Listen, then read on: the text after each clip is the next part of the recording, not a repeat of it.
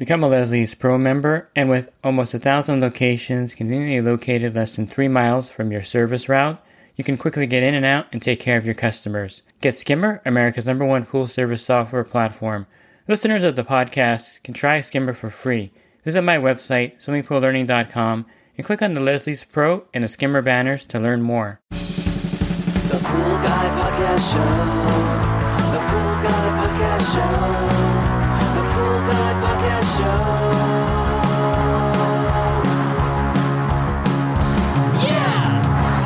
Hi, welcome to the Pool Guy Podcast Show.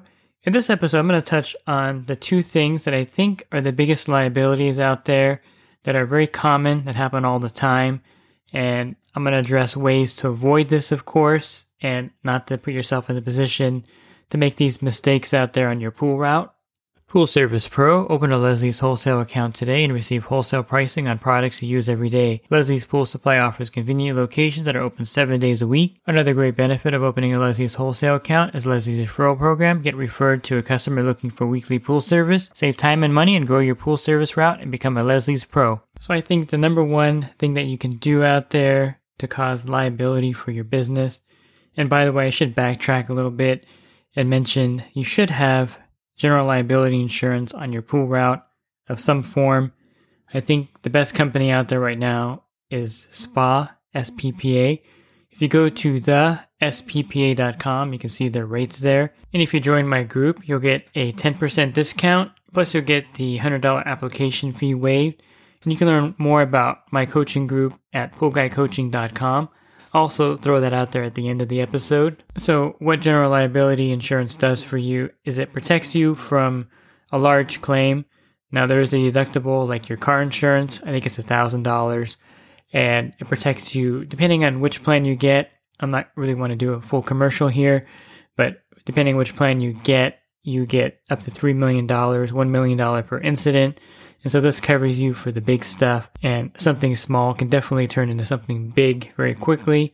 And so you need to have this as a minimum, having general liability insurance. And so back to what I think is the number one claim out there in the insurance or by people claiming on their insurance is when the pool service company fills the customer's pool up, they'll turn the water on, but they'll forget to turn it off. And so the the pool will overflow into a neighbor's yard, into the homeowner's home, and things of that nature.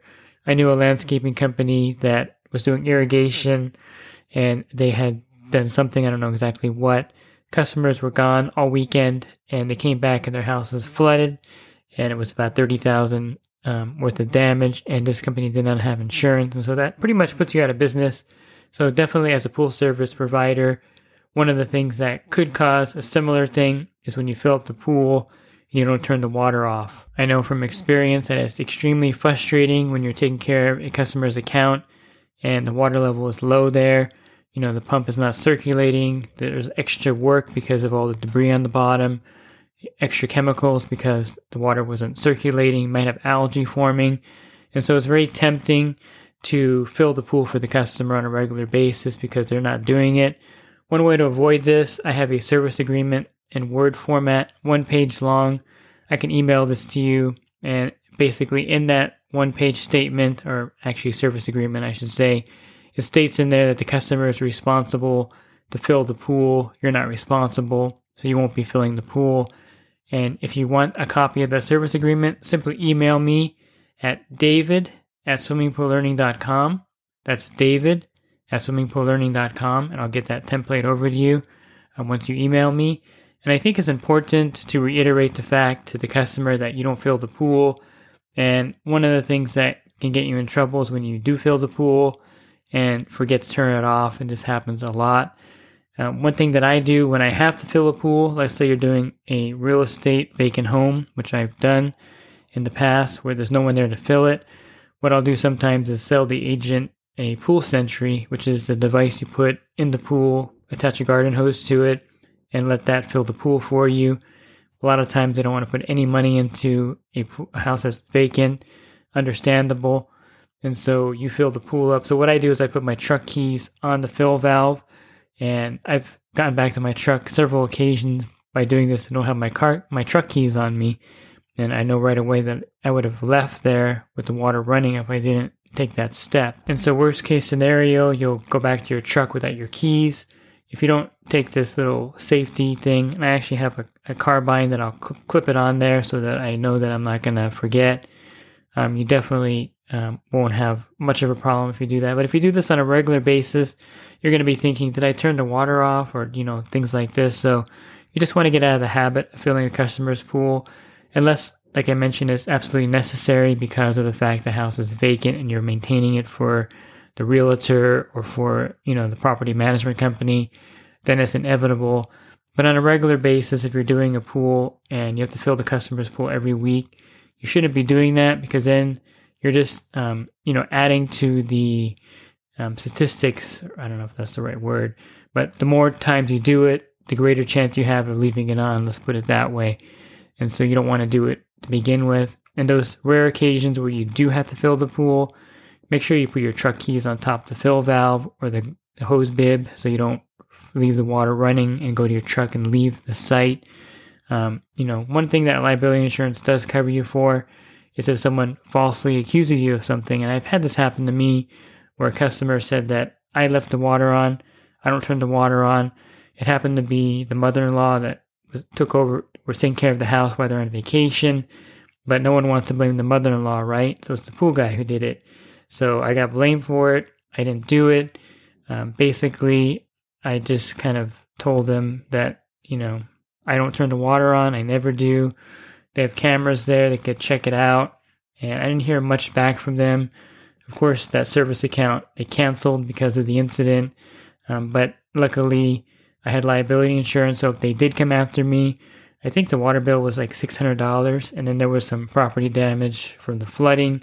So altogether, it was like five or 6,000, I would gather.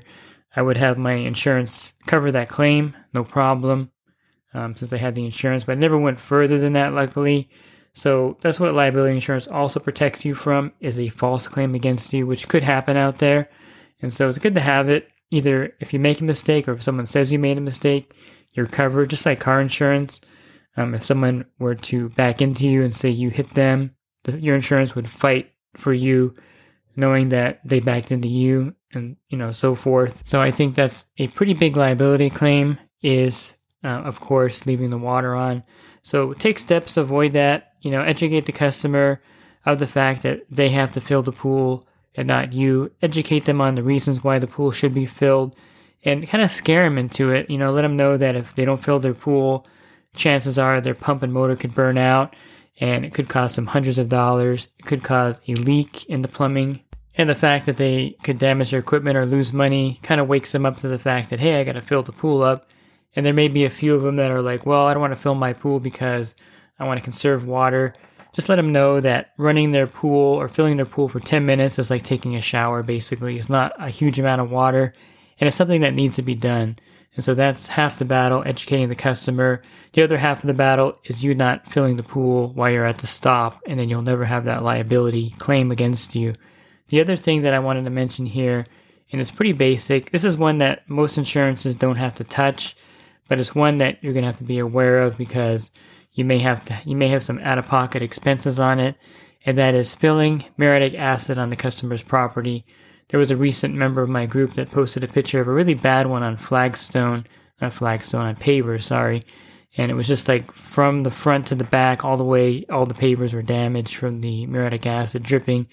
I suspect that he had a T-Dula cart and he had the acid in there and probably the lid came loose or something and it just spilled all over the place something of that nature. And you could do some really serious property damage, not irreversible, but unsightly proper, property damage, I should say. That could, of course, lose you that service account. Case in point, the group member that sent the photos actually picked up the account because they fired the previous guy for that exact error.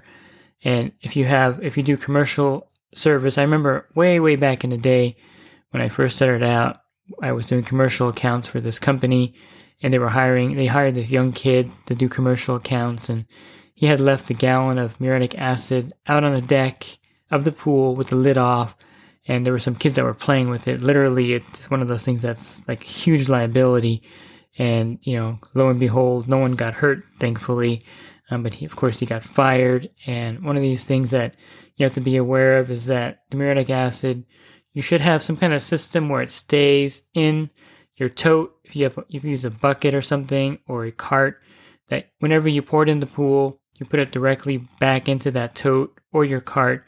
You never want to leave it on the customer's deck. You never want to sit on the customer's deck because that's how those rings form. If you ever take over a service account and you see these rings all over the deck, that's from either the customer or the former pool service company leaving the gallon of muriatic acid on the deck while they clean the pool or do whatever. Um, because when you pour the acid in, some of it comes outside the bottle and it forms that ring on the bottom. Sometimes inside the cases where you have the acid, you have a little bit of a leak and that forms that ring on the bottom. So I always dip my acid bottles in the pool before I pour it, and I never put it on the customer's deck or on the grass. I'll put it back in my tote or in my service cart. So it never actually physically touches the customer's property. And when you pour it in, you also want to make sure you don't splash anything on the deck because that could leave a stain also. And you'll see this also out there when you take over a pool.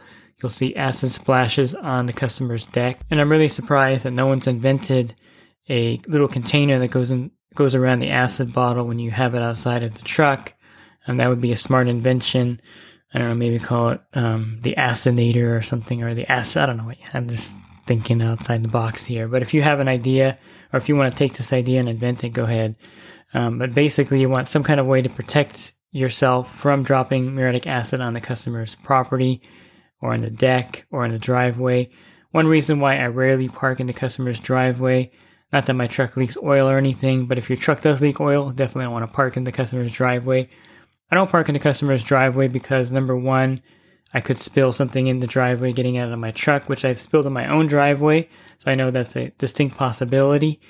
Or you can damage it with a chemical leaking as you're getting it out of the truck. So definitely stay out of the customer's driveway unless you have to. You know, if you're in downtown Los Angeles, there's nowhere else to park in the Wilshire district except in the customer's driveway. That's acceptable. But if you're, you know, like me, where I don't have to really be in the customer's driveway, I don't park in the driveway. Um, for that reason, I don't want to be accused of dropping anything in the driveway anyway. So I don't park there. I just park in the street if I can. Now, on those rare occasions where there's no street parking, I will reluctantly pull into the customer's driveway and park there. I do have like one or two accounts where I have to park in the driveway because it's so far away from the street. But other than that, I don't think you should be parking in the customer's driveway for that reason. And if you notice, whenever you call someone out to do service for you, they rarely will park in your driveway. They'll park in front of your house or across the street because they know from experience they don't want to spill anything into the driveway of your house. And the same thing goes for you.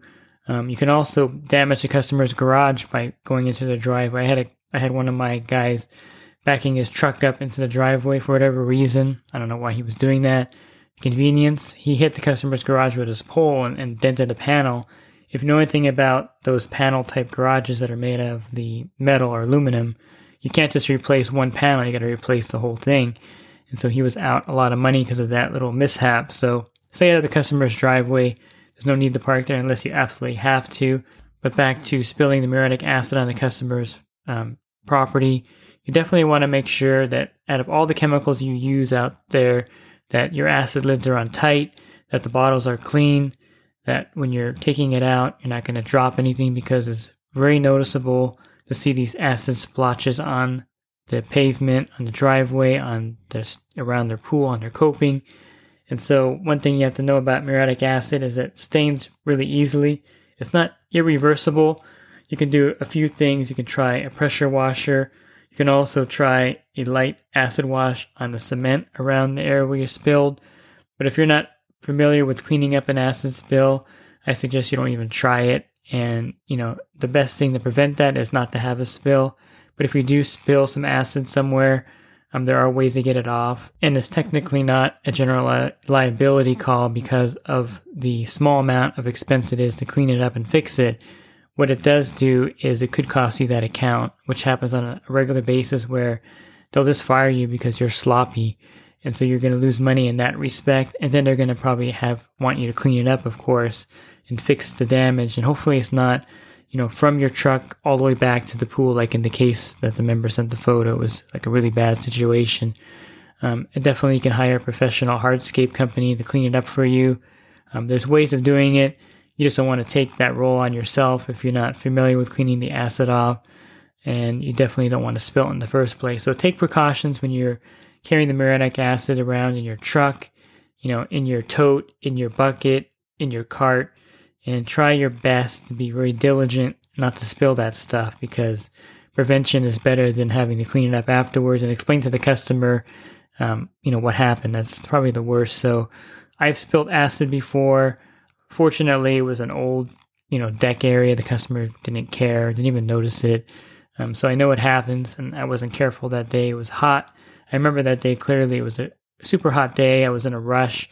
I wasn't paying attention, and that's kind of what got me there. But luckily, it wasn't a new account with you know brand new coping and brand new deck around their pool. So I'm definitely be cautious around there. So number one, don't fill up the customer's pool, and number two, handle muriatic acid very carefully and treat it like wet paint. Basically, you spill it somewhere, it's gonna you know stain it and ruin possibly the areas, and you can possibly lose that account. And if you're looking for other podcasts that I recorded, you can definitely go to my website, swimmingpoollearning.com. And on the banner, you can click on the podcast icon. That'll take you to the podcast listings. And also, if you're in the industry and you want to enhance your business, definitely check out the coaching program at poolguycoaching.com.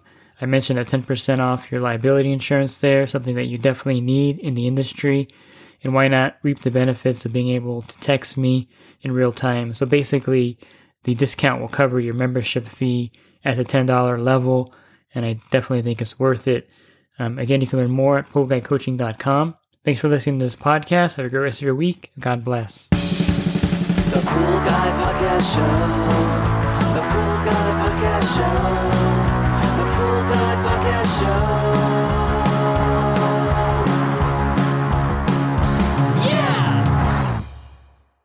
Real quick, if you're not using pool service software, try Skimmer free for 30 days at getskimmer backslash pool guy. Again, that's getskimmer backslash pool guy. Skimmer, everything you need to run your pool service business all in one app.